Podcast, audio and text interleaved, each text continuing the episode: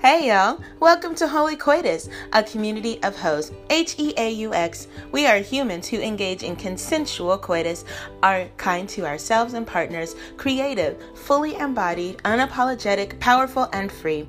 My mission is to encourage everybody and everyone to claim or reclaim their sexual agency and voice, regardless of what parts you were born with or changed, where you live, what you did in the past, what you learned in the past, what you plan to do in the future, whether you've had zero sex partners or countless a week. Your hoe story is welcome here. You are welcome here. Hey, hey, y'all. Welcome to my podcast. This is Janaea, and you found my little corner of the world, Holy Coitus. I'm so glad you're here. Today's episode is super special because I actually know this person from way, way back when I started my process of figuring out what I was going to do with my own body after a lot of indoctrination by um, kind people and people with good intentions, but also indoctrination and also not helpful to my own body and my own view of myself, I ran across this one person and we have like not necessarily stayed in contact, but you know, been in the periphery. And I noticed that like she was also not sharing a whole lot about her journey and i was like i think i think we're on the same journey or something. I don't know. Anyway i caught up with her and she told me her narrative and her journey and i was floored. Y'all this story is i don't even know.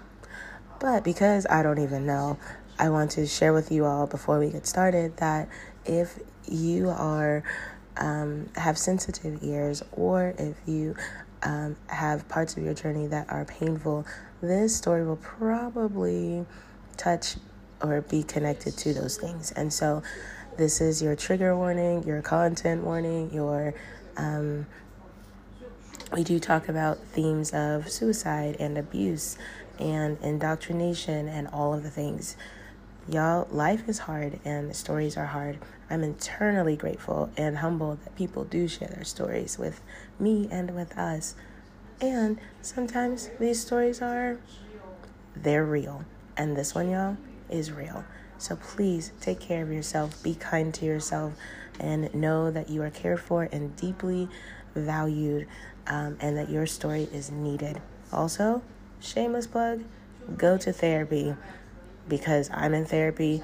My guest today is in therapy. We all need therapy, y'all. So, without further ado, y'all, this is my, uh, uh, this is Phoenix Rising's little story. See you at the end, y'all.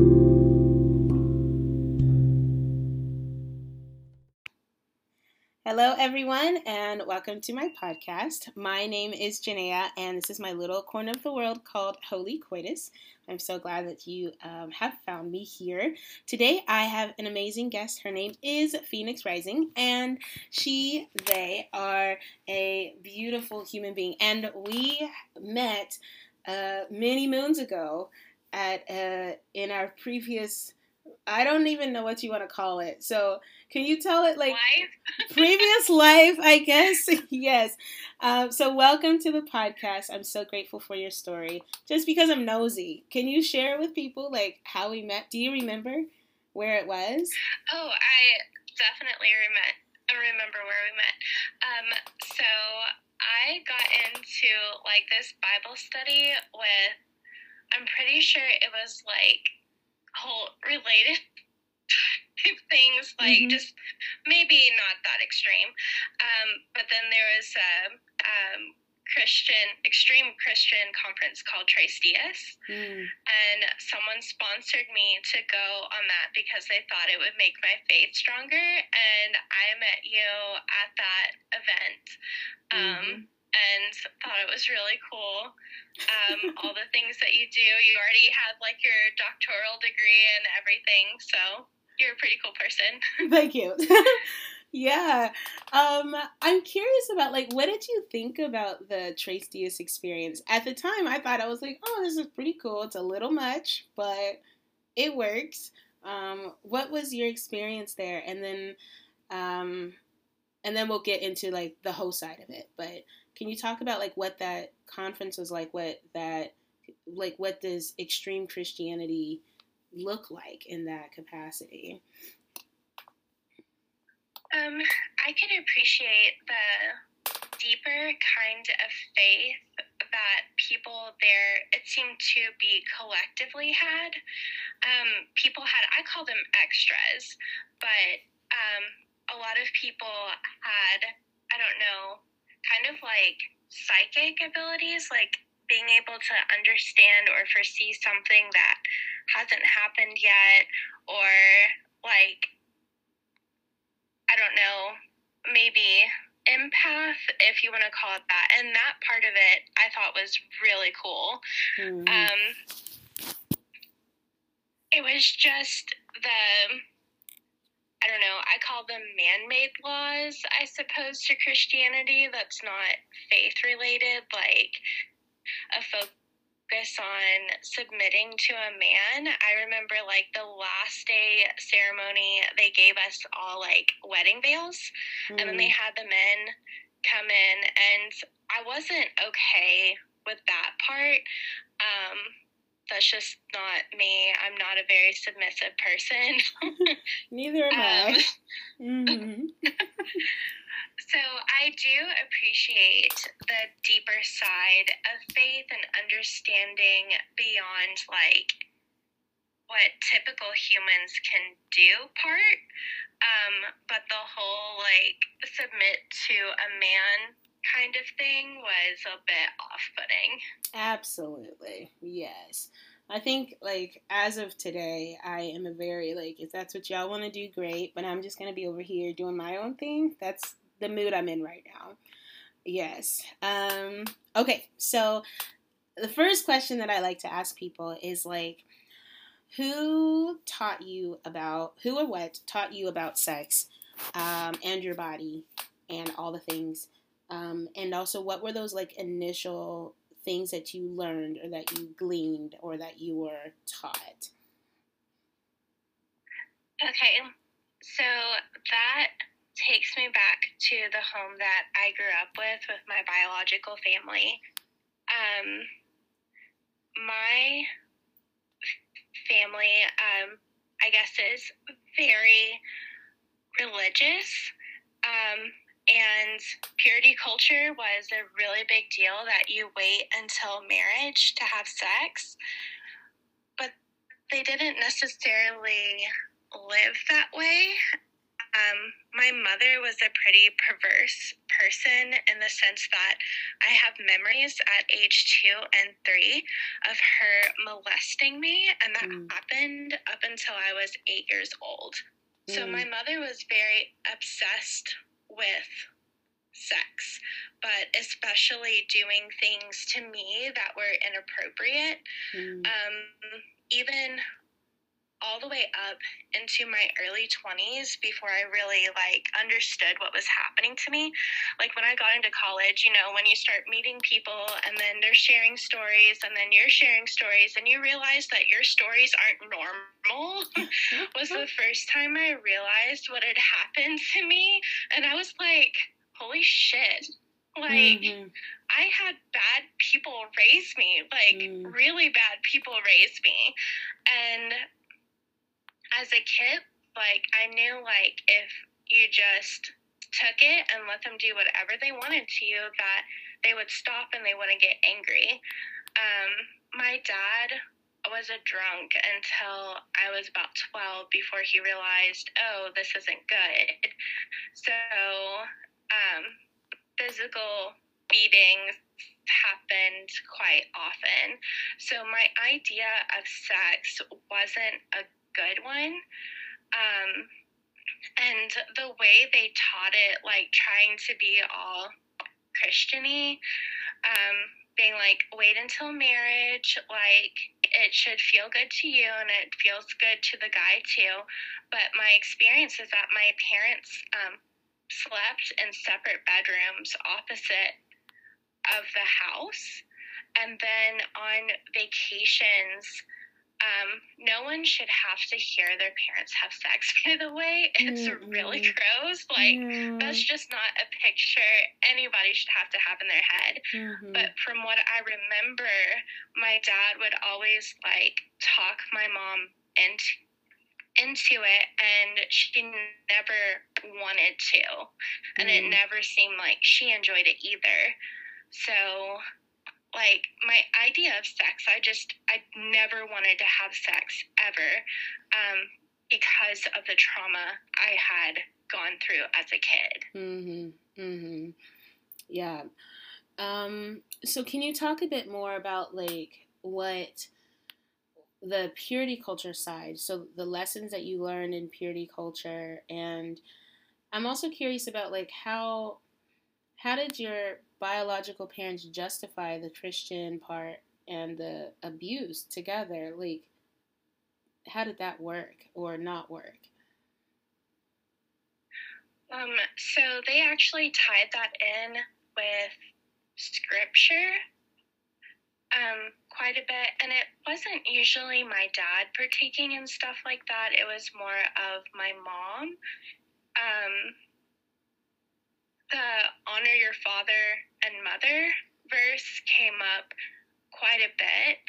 So if um, you did try to stop it, um, like, sorry, if I did try to stop it, um, my mom would just grab my hands and like hold them and one, and she would remind me of that verse to honor your father and mother, mm. and you should never do anything against them. Mm. And so then it made me feel bad because I was really concerned about sinning, that if I sinned at all, I would go to hell.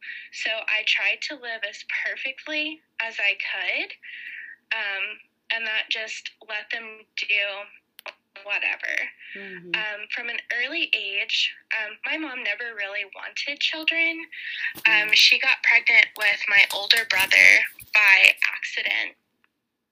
And then she's always told me my entire life, like, I never really wanted you. God made me had you.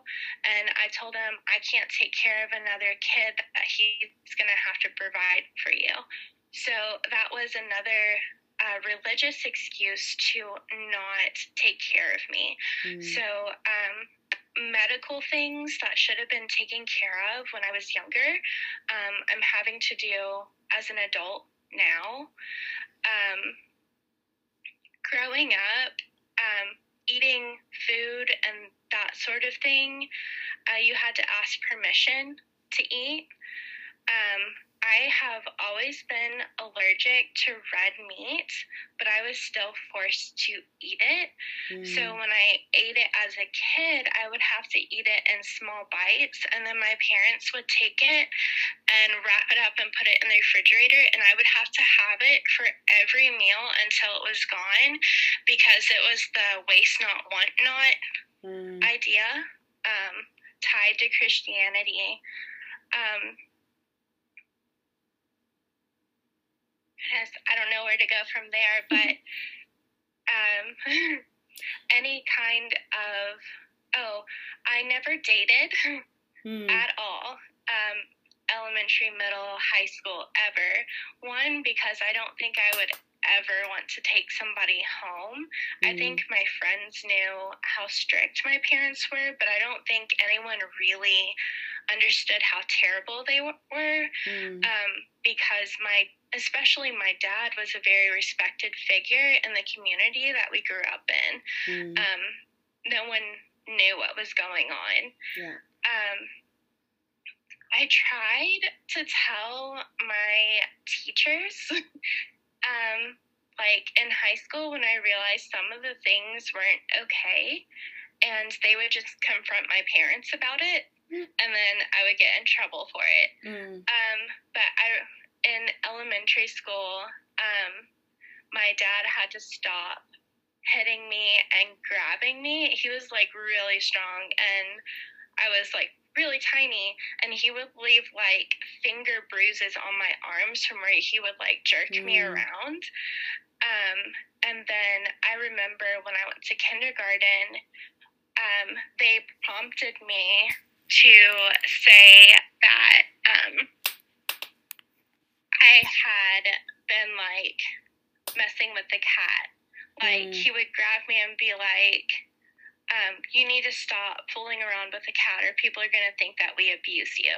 Mm, Because I think they had actually gotten a call from social services because of the marks on me when I went to school. right. So they had to be more careful about where they were abusive. hmm And that's where the sexual abuse started a little bit more. Got it. Yeah. So, with your foundation of abuse, um, religious indoctrination, and explanation of the the abuse, like where where did you go from there? Like, how did that affect like your? Uh, obviously, it affected like your view of self. So, um, how did that mess manifest in your journey of understanding your body, of understanding who you are as a person? Um, I think it honestly the abuse that I went through, I thought that maybe I wasn't good enough, that I needed to be more holy and be more perfect.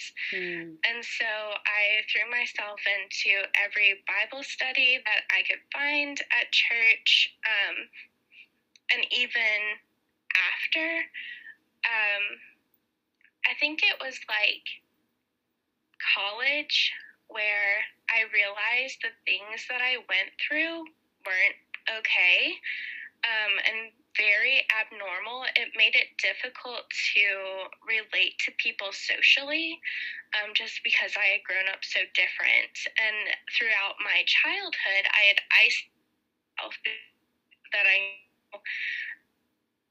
I couldn't really have friends because then they would find out things hmm um, when I was in, uh, I guess my view of self was that I was completely worthless. Um, and I should just allow people to do whatever they wanted to do. Oh, and from a young age, I was taught that my body isn't mine. It belongs to Jesus, so people can do whatever they want to me. Um, so when I went to college, I actually got there on a full ride violin scholarship. Like music was totally my escape through my childhood. Um, I actually ended up getting a pretty mean professor, and that's not uncommon um, in music, especially with strings. Hmm. That your um, teacher is kind of like what ballet dancers I think go through as well is they're pretty mean and they're they can be actually pretty abusive. Abusive, Um, mine actually like bent my arm in such a way during my lesson that my main tendon that runs through my arm snapped and Hmm. then like my music career was over. That was Mm. it.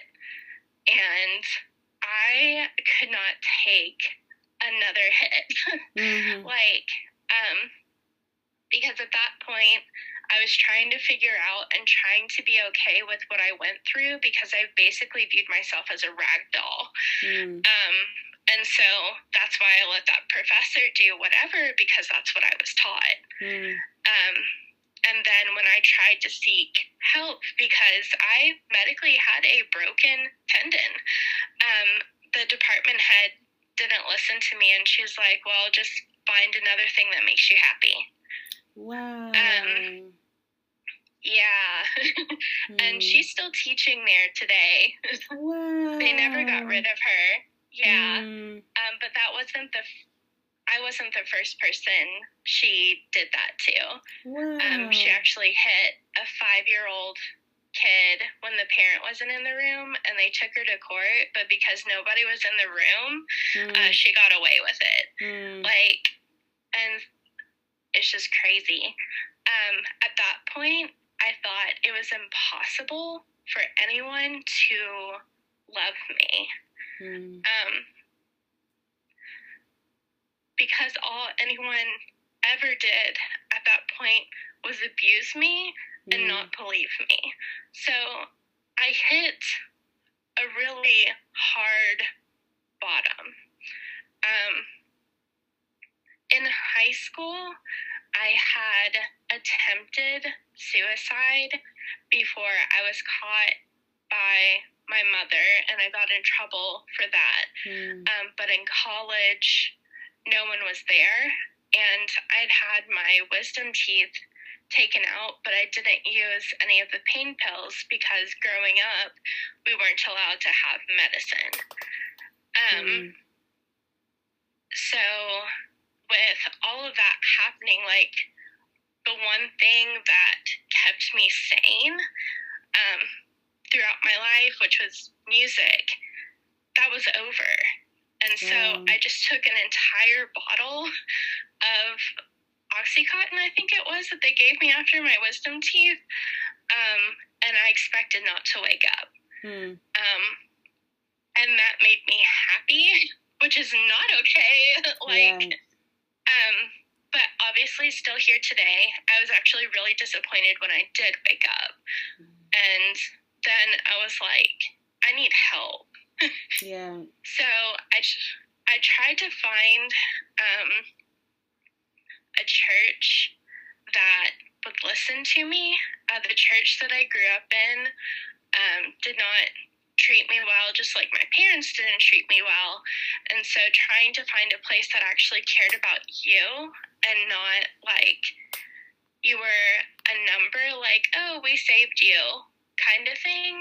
Mm. Um, because they didn't actually care about you. They cared about what you could do for them.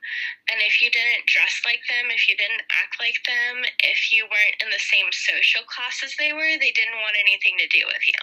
Mm-hmm.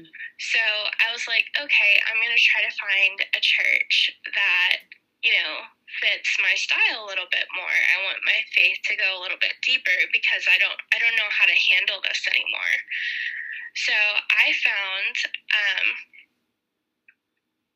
unfortunately, a Pentecostal church out in the sticks, two mm. towns away from where I lived. And I was like, okay, I'm going to try this out. It's different. Nobody knows me. Mm. And so um, when I got there, like, they're like, oh, well, you need to wear a dress and you can't cut your hair anymore.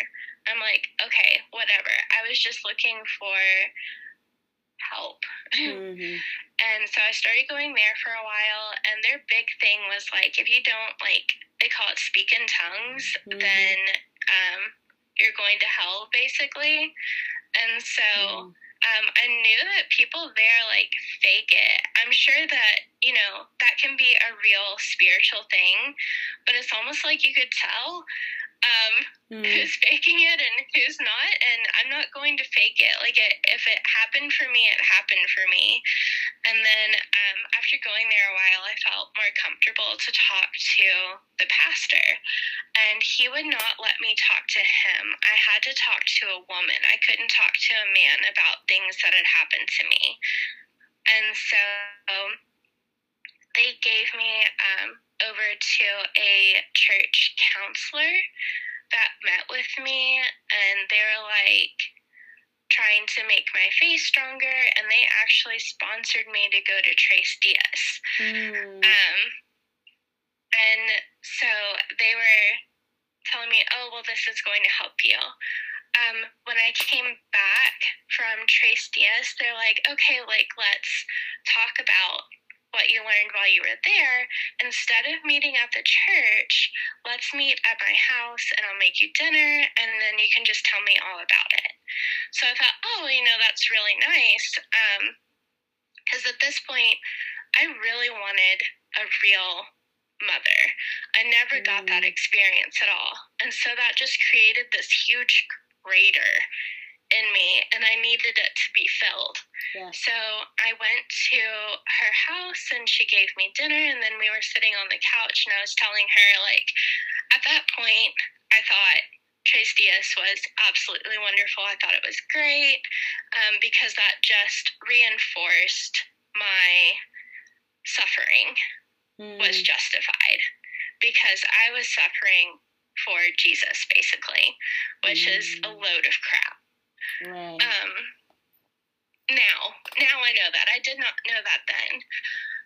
But then she was like, okay, so we're going to take your faith one step further, and I need you to trust me. And for you to get better, you're going to have to trust, like, what I do. And I'm like, okay, because at this point I'm in so much emotional agony. I don't know if I can take it much more. Mm. Um, so she blindfolded me and she was like, We're going to do like a walking trust exercise. And so she was walking me around the house. And so I don't know where I am at this point. Um, but then she, she had me um, sit down and then lay down, and I knew that I was on a bed, which I thought was really strange. Um, yeah, you know where this is going, oh don't you? God. yeah. so, um, she holds me down and then proceeds to rape me, which is the same mm-hmm. thing my mom did to me when I was younger, and she knew this. She knew oh. everything my mother had done to me, and then she proceeded to do that again. And so, like, unlike when I was a kid, I was screaming at her to stop, but I couldn't get away from her. What? And the whole time she's saying, No, this is okay. This is what real love is, and you need to know what that is. What? Oh yeah. um, wow. um, and after that, like I was just frozen. I was mm. tired mm. of fighting. I hurt and I couldn't move. Mm. And so she left to go to the kitchen, which the only door you could get out was the kitchen back door because the one on the side was like bolted because mm. um, she didn't use it. Which, I mean, I don't know if that's normal in a house or not. I mean, the house I grew up in was pretty fucked up, so I don't know. Mm. I don't know what was normal. Mm. And so when I tried to run to get out of the house, she head butted me and um, ended up getting a concussion from that. Mm. And like she held me in the house for I think it was three days or so, and oh then like God. groomed me to like understand that, oh, this is part of your healing, but you can't tell anybody because they won't understand. And when I really wasn't having it, she pulled out a gun, like a loaded gun. And she was like, don't make me use this. If you tell anybody, that would ruin me. And it was like, I, like, that scared me a lot. Yes. um, so when she felt comfortable enough to like let me go, I could I didn't feel like I could tell anybody. Mm. Because um, part of her argument was she actually worked um, in the jail. So, you know, like the people who go to jail and they do like sermons and baptisms and stuff. Mm-hmm. Mm-hmm. Yeah, that's what she did. Mm. Yeah, and so she knows judges and stuff. Mm. So she convinced me, like, even if you tell, no one's going to believe you. Mm. And then, honestly, that's probably right because when do victims of sexual violence ever come out on the good side of things? Mm. Because their name gets raked through the mud. Because in society, like, getting raped is not a good thing mm. at all. And you're just known as somebody in that incident and you're like dirty. Like yeah. nobody wants anything to do with you. And as a teacher, um, if they had found out all the things that happened to me, I was afraid they wouldn't let me work in the classroom mm. because usually, like, especially foster care systems, assume that if you've gone through it, you're going to do it to somebody else. Yeah. Um, and that's absolutely not true. Um, so after I escaped from this person's house, essentially, to ensure that I wouldn't continue, um, to try to tell someone, she would make unannounced visits to my house. Mm. Um, and I didn't feel like I could get out. Um, but then um, I left for, um, I won a research scholarship at school that allowed me to travel to another country. Um, when I was going to that country, I was actually involved in a plane accident on the way there, um, which was absolutely terrifying. Mhm. So it's like my whole life was like building up to these like terrible, terrible events. Yes. And I was like, oh my gosh, when is this going to stop? So when I came back from the um, from the research trip, I um, was really shaken up about the plane accident, and I just couldn't get over it. Like everywhere, I smelled fuel Mm. everywhere, like plane fuel. Um, I couldn't drive my car anymore because it smelled like plane. Mm. Um, so I went to my doctor and he's like, "Yeah, you have PTSD. Let's get you a therapist." Mm. And um, when I started therapy, like I was terrified to start with a therapist because of my experience at the church. That was not a licensed counselor. So when I explained to the counselor that I went to that my doctor recommended, um, she was like, "Oh my gosh."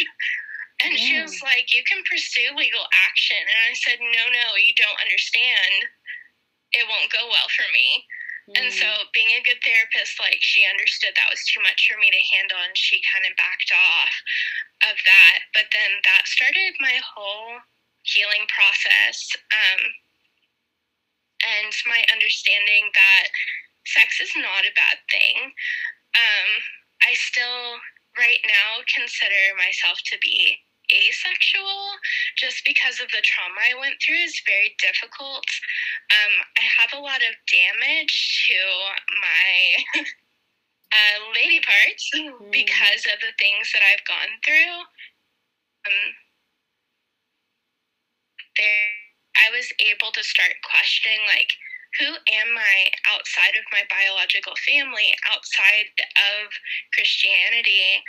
And I found that I didn't really want to be part of Christianity at all. Like, I get the basic foundation, like, love everybody kind of thing, but every religion has that. So I Mhm. don't think I'll ever go back to an organized religion. Mm. Um, I really like a lot of Buddhist values and a lot of Hindu values, especially like with meditation and taking care of yourself and that kind of view of life. So, like concepts, heaven, hell, I don't really have those anymore. Mhm. Um, and then as far as my sexuality went, um, because in like middle school, high school, I never dated anyone. Uh, when I did start dating, I found that, you know, I thought some boys were cute, um, but I liked them for their minds. Like, smart people are attractive to me Mm. um, more so than appearance. Um, but then when I would date men, they would have like this dominance attitude, and it pushed me back into the mindset of that ragdoll state, Mm. and I couldn't deal with it. So after about five different boyfriends, and this was like, it was hard for me to date. These are like spread out yeah. quite a bit.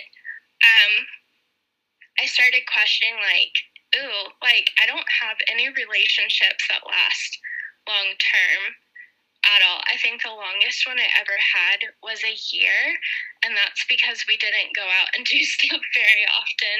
Mm. Um, so when I started, like, oh my gosh, am I gay? Like, but when I was looking it up, you know, at some point, I think a lot of people have gone online trying to figure out if they're gay or not. And then they take the quizzes, but all the quizzes are like, do you think about kissing somebody of the same sex? And of course, to me, any kind of sexual anything was too much for me Mhm. because of what I'd gone through. Mm. And so I'm like, oh, okay, well, I'm not gay, then what am I? Mm. Um, but as I went through therapy, um, I started understanding that, oh, you know, that's trauma based. And um, I'd had a roommate since college. Um, and she, I knew that she liked me a lot, mm. um, but that made me uncomfortable because, you know, in Christianity, they teach like homosexuality is a sin. And so that made me like mm-hmm. want to date guys more. It'd be like, no, I'm not impure, even though like I wasn't like in Christianity, those values still stuck hard. Mm. And then it wasn't until this past year where I was like, screw it. I'm going to live the way that makes me happy mm. because look at all the shit that I survived. Yes. like, mm-hmm. so I started letting myself be happy. Um, I'm happy to say that my roommate is now my fiance. Oh. Um, yeah. wow. Um, yeah, I'm like super excited, and she takes time to understand my trauma mm. and then understand my actions based on that. Um, I don't think anybody has like a normal life, but hers is like closer to normal than mine was. Mm. So like she helps me with things like to unlearn behaviors. Um, she loves me for me, and I thought that I was completely unlovable because of all the things that had happened, and she doesn't care. That's not her mm. priority. So she kind of helped me find that I'm actually pansexual and like I know that I said like guys gross but I was also dating straight guys so mm-hmm. they weren't I don't do the submissive wife part well at mm-hmm. all um, so I don't really care, I suppose, who I date or who I'm with, as long as they actually care about me and they have my best interest in mind, mm-hmm. because I'll always have their best interest in mind. Mm-hmm. Um, and my current partner has really helped me start trusting again. Um, encourages therapy. I talk about like everything with her. Um, she's like my ride or die person. Mm. So um, I'm kind of excited about that because I didn't think that it would be possible for someone like me who's gone through so much um, to actually be capable of love and being loved. Right. Oh my gosh. What a story. Um, thank you for sharing, and I'm glad that you're alive to um, share and to that you are still here. It's so powerful. I'm curious about. Um, you mentioned a couple of things. The um, the asexuality connected to trauma piece. Um, I understand that like you're not interested because of the things that you grew um, that you grew up through or that you survived um, up until this point. Um, so, how are you leveraging the pansexual piece and asexuality? Um, do you say, hello, I'm asexual, hello, I'm pan? It, does it depend on the day? Or, um, and then I'm also curious, like, how, uh, like, as you are healing through the trauma, does the asexuality go away? Or does it like go to the background? Like how what what is happening in your mind as you are healing now from the, all of this? that's, that's a really good question. So just because you're asexual doesn't mean that you don't enjoy sex. Um, I lean more on the demisexual side, so I'm okay with my partner like having sex with them, it's usually me doing things that please them just because I don't feel comfortable sometimes. Um, but my partner, like, when, um, I don't know, I sometimes I'm okay with it. And so my partner is very attuned to what I'm comfortable with and what I'm not mm. comfortable with. Mm. Um, most of the time, I prefer just for myself, doing things to myself that bring pleasure, mm-hmm. um, but still having that sexual experience like with my partner because I know that if I do it, I can trust myself not to harm myself. Mm. Um, but I'm getting better at trusting um, not like I would never like force myself to like have sex because the whole point of sex is like to show for me anyway. Um, the whole point of sex is to be closer to someone, mm-hmm. and then you're enjoying things um, that you don't really get like out in public. You know, it's not like going and eating a tasty meal. It's like enjoying the parts of your body, enjoying the parts of their body. Mm-hmm.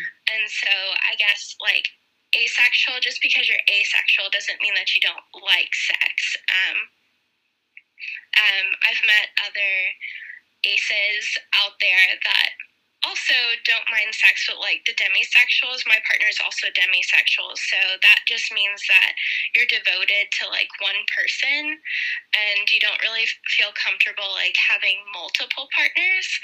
Um, which multiple partners are completely fine with me. That I think because of my trauma would not be my cup of tea. Mm. Um, just because I really have to trust somebody before I am vulnerable mm. to them. So I guess all summed up, like, I still enjoy sex. It's usually, um, right now, it's doing things on myself to understand my body. Mm. Um, and then doing things uh, with my partner and being closer to her and making her feel good. Wow. So, can you talk about um, like at like your union now? Like, where are you headed in your journey? Like, what are you hoping to um, for this relationship to be in the future as you are healing and as she is, or she or they are coming together? Like, what what is what's going? What are you seeing as you are journeying together? Now that you're on this side of your journey of not crazy?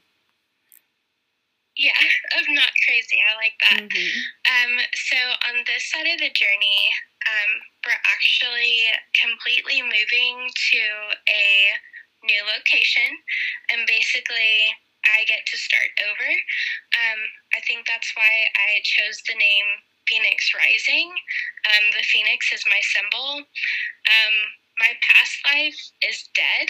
Mm. so I get to be a new phoenix and go fly. And my partner understands how important that is to me to have a new safe space um, where my past can't go find me. Mm. Um, so for myself, I am going to be starting a doctoral program here pretty soon and something I always wanted to do. Um, even though my biological family told me that I was going to fail, I don't believe them. Mm-hmm. And um, my partner is actually going to be working at the same college um, that I'm going to get my doctoral degree in. And she is so excited for our future and we've been talking like wedding ceremony, we've been talking kids, we've been talking moving out of the country and living in different places mm. and picking out like houses and other places that we would live. So mm. the mm-hmm. future looks a lot brighter. Oh my god. I am so excited for you. Um okay, so can you share, if you're willing, um, so at the pivotal points in your life, can you, for those folks who are listening today, and they're in, can you share like a message for those folks who have gone through big T trauma, or those who have um, experienced the religious abuse combination that you did, or so those things. Like, what would you like to say to a listener who is like, this is not all of my story. This is part of my story. She is my autobiography. What would you like to say to them? Um, I would like to tell them um, that you aren't alone. Um, it's surprising how common religious violence is. Um, so don't feel like you're the only one this happens to. And like, I hope that you realize a lot sooner than I did, you are not a rag doll. Hmm. People don't have rights to your body. You have rights to your body. And um, go educate yourself about what there is in the world. Like, I wouldn't recommend, like, if you enjoy Christianity and you don't want to leave it, like, that's okay. But understand, like, what, like, God intended if you believe in a God, um, which is love and peace and respect. Because if you're not getting that, that's not religion. Mm. Um, and that's not faith. So if it's like people telling you what you can and cannot do, that's complete ludicrous. You listen mm. to your heart and you do what's best for you, and please go get therapy. Do mm-hmm. not go to a church counselor. They're mm-hmm. they're not certified. They're mm-hmm. religiously certified. Go get a counselor that's not even in Christianity, just so they can understand like where you're coming from and help guide you like of unhealthy habits. Mm-hmm. Um, and make sure that you have one or two friends that you would trust with your life that actually have your best interest in mind and be able to discern that. Mhm. Mhm. Yes. Um, I I cannot tell people enough. Like, get therapy, pay the money, get get somebody that um, is good, and also fire the bad therapist. Um, oh yeah. Yes. So before we close today, um, can you like, are there last two questions? One is um, are there is there anything else that you would like to share that you're like, oh, I forgot to say this, but I want to say it, or and or um, I uh, said this already, but it's really important, so I want to say it again. Or did you get everything like off your chest and you're like, you know what, I'm good. only that the idea is that um, I believe that every single person is capable of being loved and giving love. So if you're feeling unlovable, um, that's not true. Um, mm-hmm. I believe that for a really long time, and everyone deserves to be treated well and respected. Mm-hmm. Oh my gosh. Thank you so much for sharing your story, your whole story with us today. I'm so grateful for your bravery and all of the things. Um, for those who are interested in connecting with you, is there a way to do that, or um, they can, or are you incognito? Are you like, are you on the internet, or I can send you messages? Like, how would you like to do this? Sure. They can uh, find my Instagram account is Phoenix Rising 22. Mm-hmm. And if you want to reach out and talk, I'm always happy to talk with anybody and share more or listen if you've got a similar story. Um, so yeah, feel free to reach out and thanks for doing this. This was great. Oh, yes. Absolutely. Okay.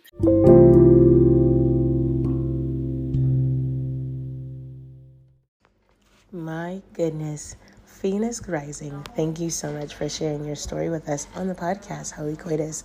I am always humbled when people are willing to get into the nitty gritty and the parts of our narratives that are healing and um, in the process of becoming whole. Thank you for your story. And I honestly feel like your journey will help so many others be able to put words to their experiences and also to find their find their own path towards wellness and wholeness. So, for my listeners, please, please support Phoenix Rising. She is on the Instagram and she is pretty new to the journey of um, building community after um, surviving a cult and um, all of the things. And so, um, find her, t- chat with her. She is all the willing to um, have you join her on her journey and also be a part of yours. Uh, for those of you who are interested in sharing your journey, um, inbox me. Um, if you have a body and your body is doing things, whether they are sexual or not sexual, um, and you have opinions about how you view your body and your sexuality and the world and all of the things that we have been taught, then you are welcome on the podcast Heauxly Coitus. I'm always looking for people to uh, share, and you can do so anonymously. So find my, me and my work at Heauxly Coitus on Instagram. It's H E A U X L Y C O I T U S. And also, Phoenix Rising is P H O E N I X R I S I N G on Instagram as well. So, um, thank you for dealing with my my voice.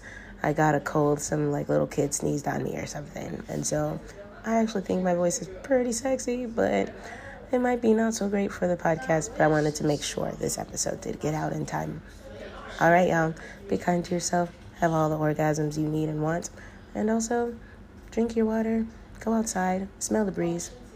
Chat with you later. Bye bye, friends.